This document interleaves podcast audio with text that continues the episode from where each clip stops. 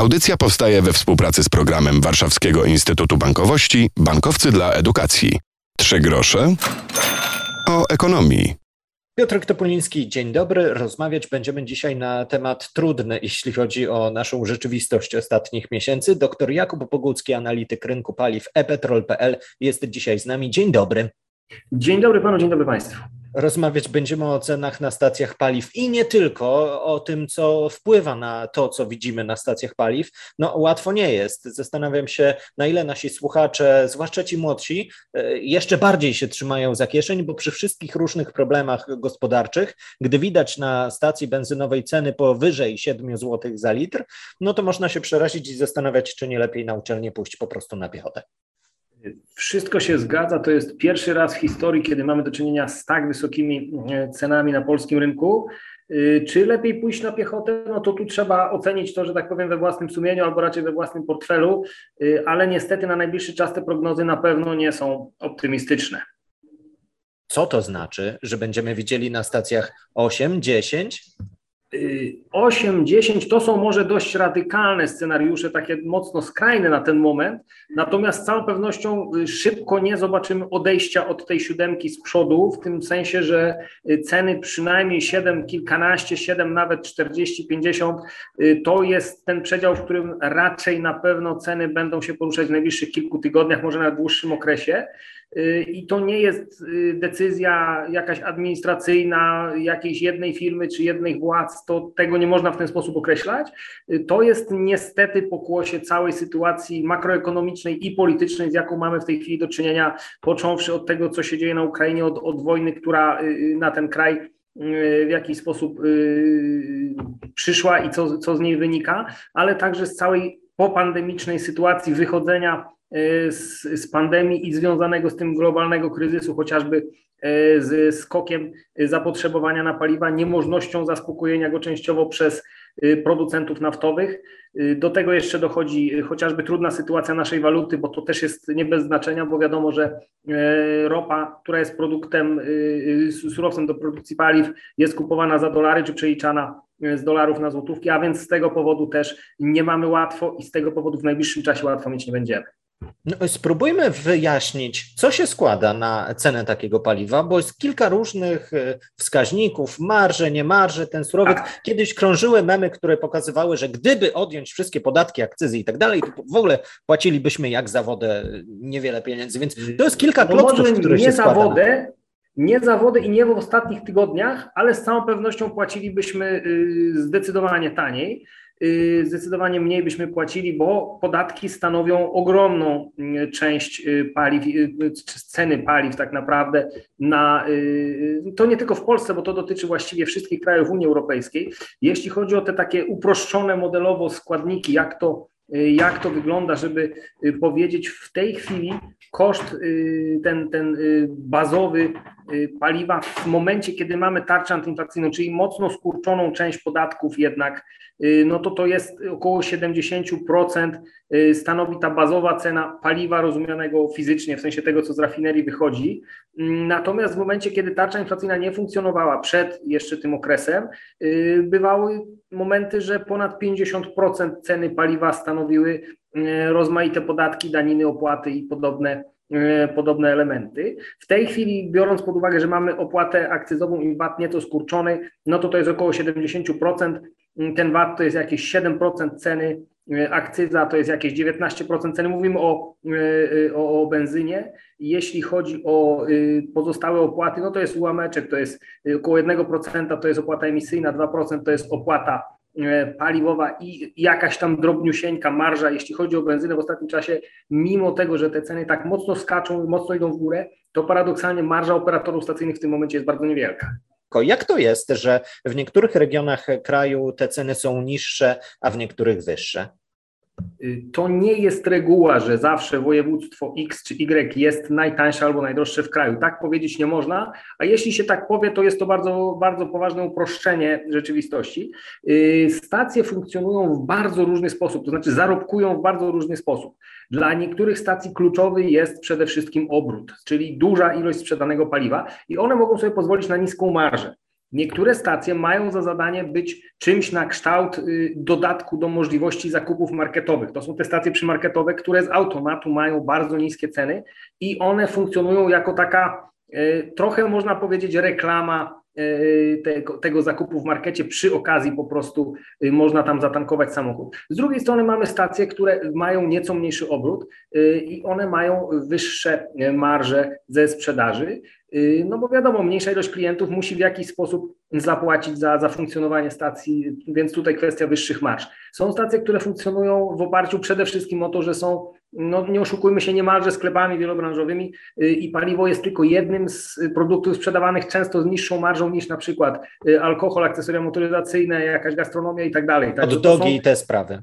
Tak jest, dokładnie. Więc to są bardzo różne modele funkcjonowania stacji y, i, i też nawet w, obli- w, w, obrębie jednego miasta możemy zobaczyć bardzo dużą rozbieżność, nawet stacji pod tym samym szyldem, bo my też jako tankujący nie wiemy, czy stacja danej marki jest stacją na przykład własnościową koncernu, czy jest stacją tylko franczyzową, czyli jakby wynajmującą y, markę i logo indywidualnemu przedsiębiorcy. Także to są rzeczy, od których y, zwykły tankujący może nawet nie wiedzieć, dziwić się, że na stacji tej samej firmy w jednym mieście czy nawet w jednej dzielnicy są rozbieżne ceny, ale to wynika z czynników chociażby takich jak kwestia, jak jest skonstruowana umowa, jak ta firma kupuje paliwo dla swojej stacji, i jakie, jakie ma na przykład rabaty zakupowe. Także tutaj mówienie, że w ramach jednego województwa jest najdrożej, jest uproszczeniem. Można powiedzieć, że różnice między poszczególnymi szyldami tej samej mm, sieci mogą się zdarzać nawet w jednym mieście i zdarzają się bardzo często.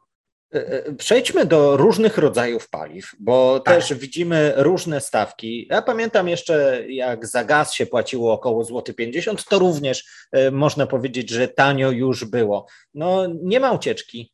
Obawiam się, że ucieczki nie ma. Ten wywołany przez pana gaz to jest taki bardzo e, szczególny przypadek, ponieważ to jest paliwo w znacznej mierze importowane do Polski, y, głównie właśnie z Rosji. W tym momencie, kiedy chcemy się odcinać od paliw pochodzenia rosyjskiego, jest to trudne. To się da zrobić oczywiście, natomiast każda dywersyfikacja, bez względu na to, o jakim produkcie byśmy nie mówili, y, jest kosztowna. To znaczy, trzeba pozyskać produkt z innego źródła niż najtańsze.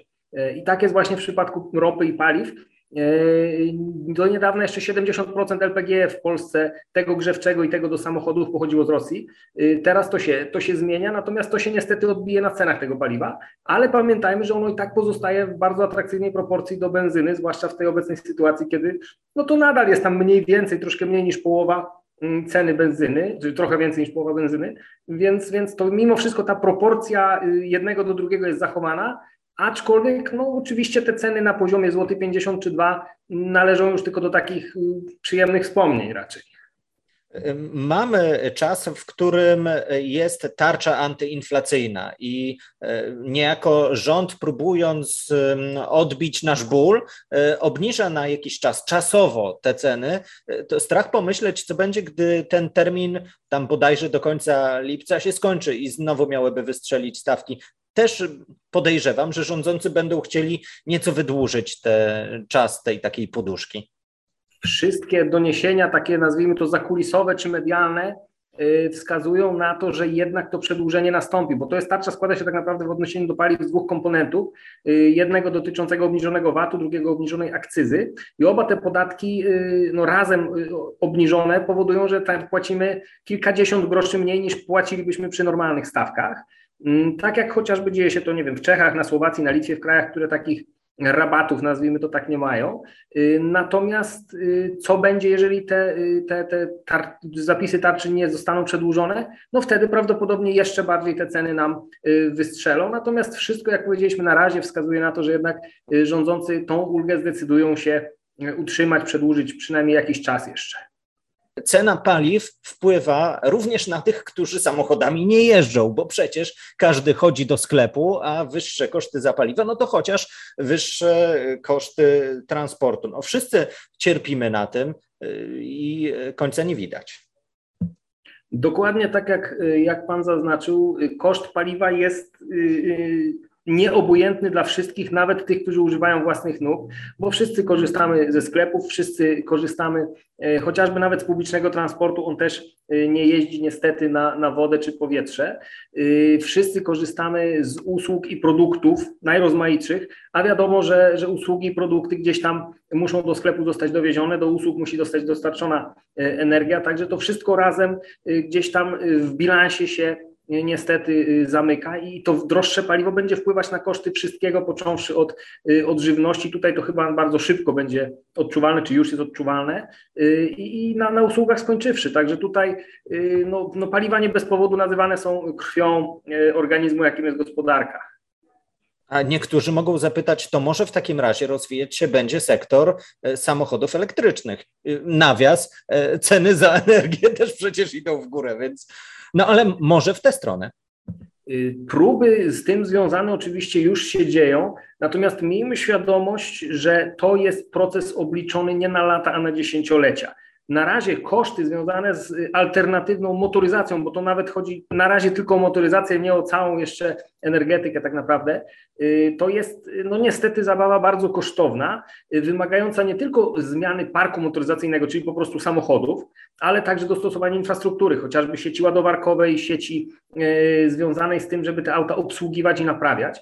A z tym dobrze nie jest nie tylko w Polsce, ale w wielu krajach Europy jeszcze.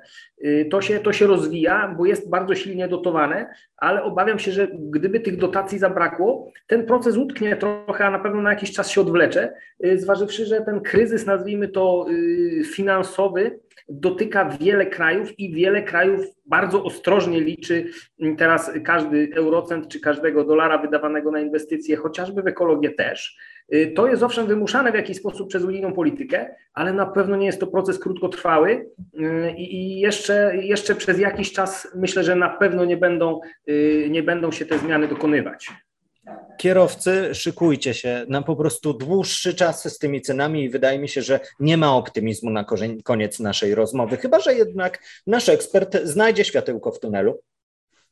Y, bardzo próbuje od jakiegoś czasu znaleźć światełko w tunelu na tym, y, na tym rynku. Może takim y, pewnym, pewnym jakimś dobrym prognostykiem jest to, że założyliśmy jako, jako Polska, czy nasze władze założyły, że do końca roku chcą zrezygnować z dostaw ropy rosyjskiej. Gdyby się to udało, będziemy mieć do czynienia z wypracowaniem pewnych stabilniejszych już kanałów dostaw, chociażby z Bliskiego Wschodu i wtedy jest szansa, że będzie się to w jakiś sposób normalizowało. Wiadomo, że ta, ta stabilizacja może też gdzieś tam się przełożyć na, y, na ustabilizowanie cen. Natomiast no, to jest niestety proces, który może potrwać jeszcze parę miesięcy, a, a ten rok jest niestety rokiem wyjątkowo chaotycznym i po tym pandemicznym marazmie mam wrażenie, że y, może być, może być takim odreagowaniem wręcz szokowym. Także o stabilność na razie trudno, ale gdzieś tam pewnie ona na, na horyzoncie może majaczyć. Trzymajmy mocno kierownicę i portfele. Doktor Jakub Bogucki, epetrol.pl. Dziękuję za to spotkanie. Dziękuję również. Piotr Topoliński, e, Trzy grosze o ekonomii. Zachęcam do słuchania i naszego podcastu, poprzednich audycji i kolejnych audycji. Słyszymy się za tydzień. Do usłyszenia. Audycja powstaje we współpracy z programem Warszawskiego Instytutu Bankowości Bankowcy dla Edukacji.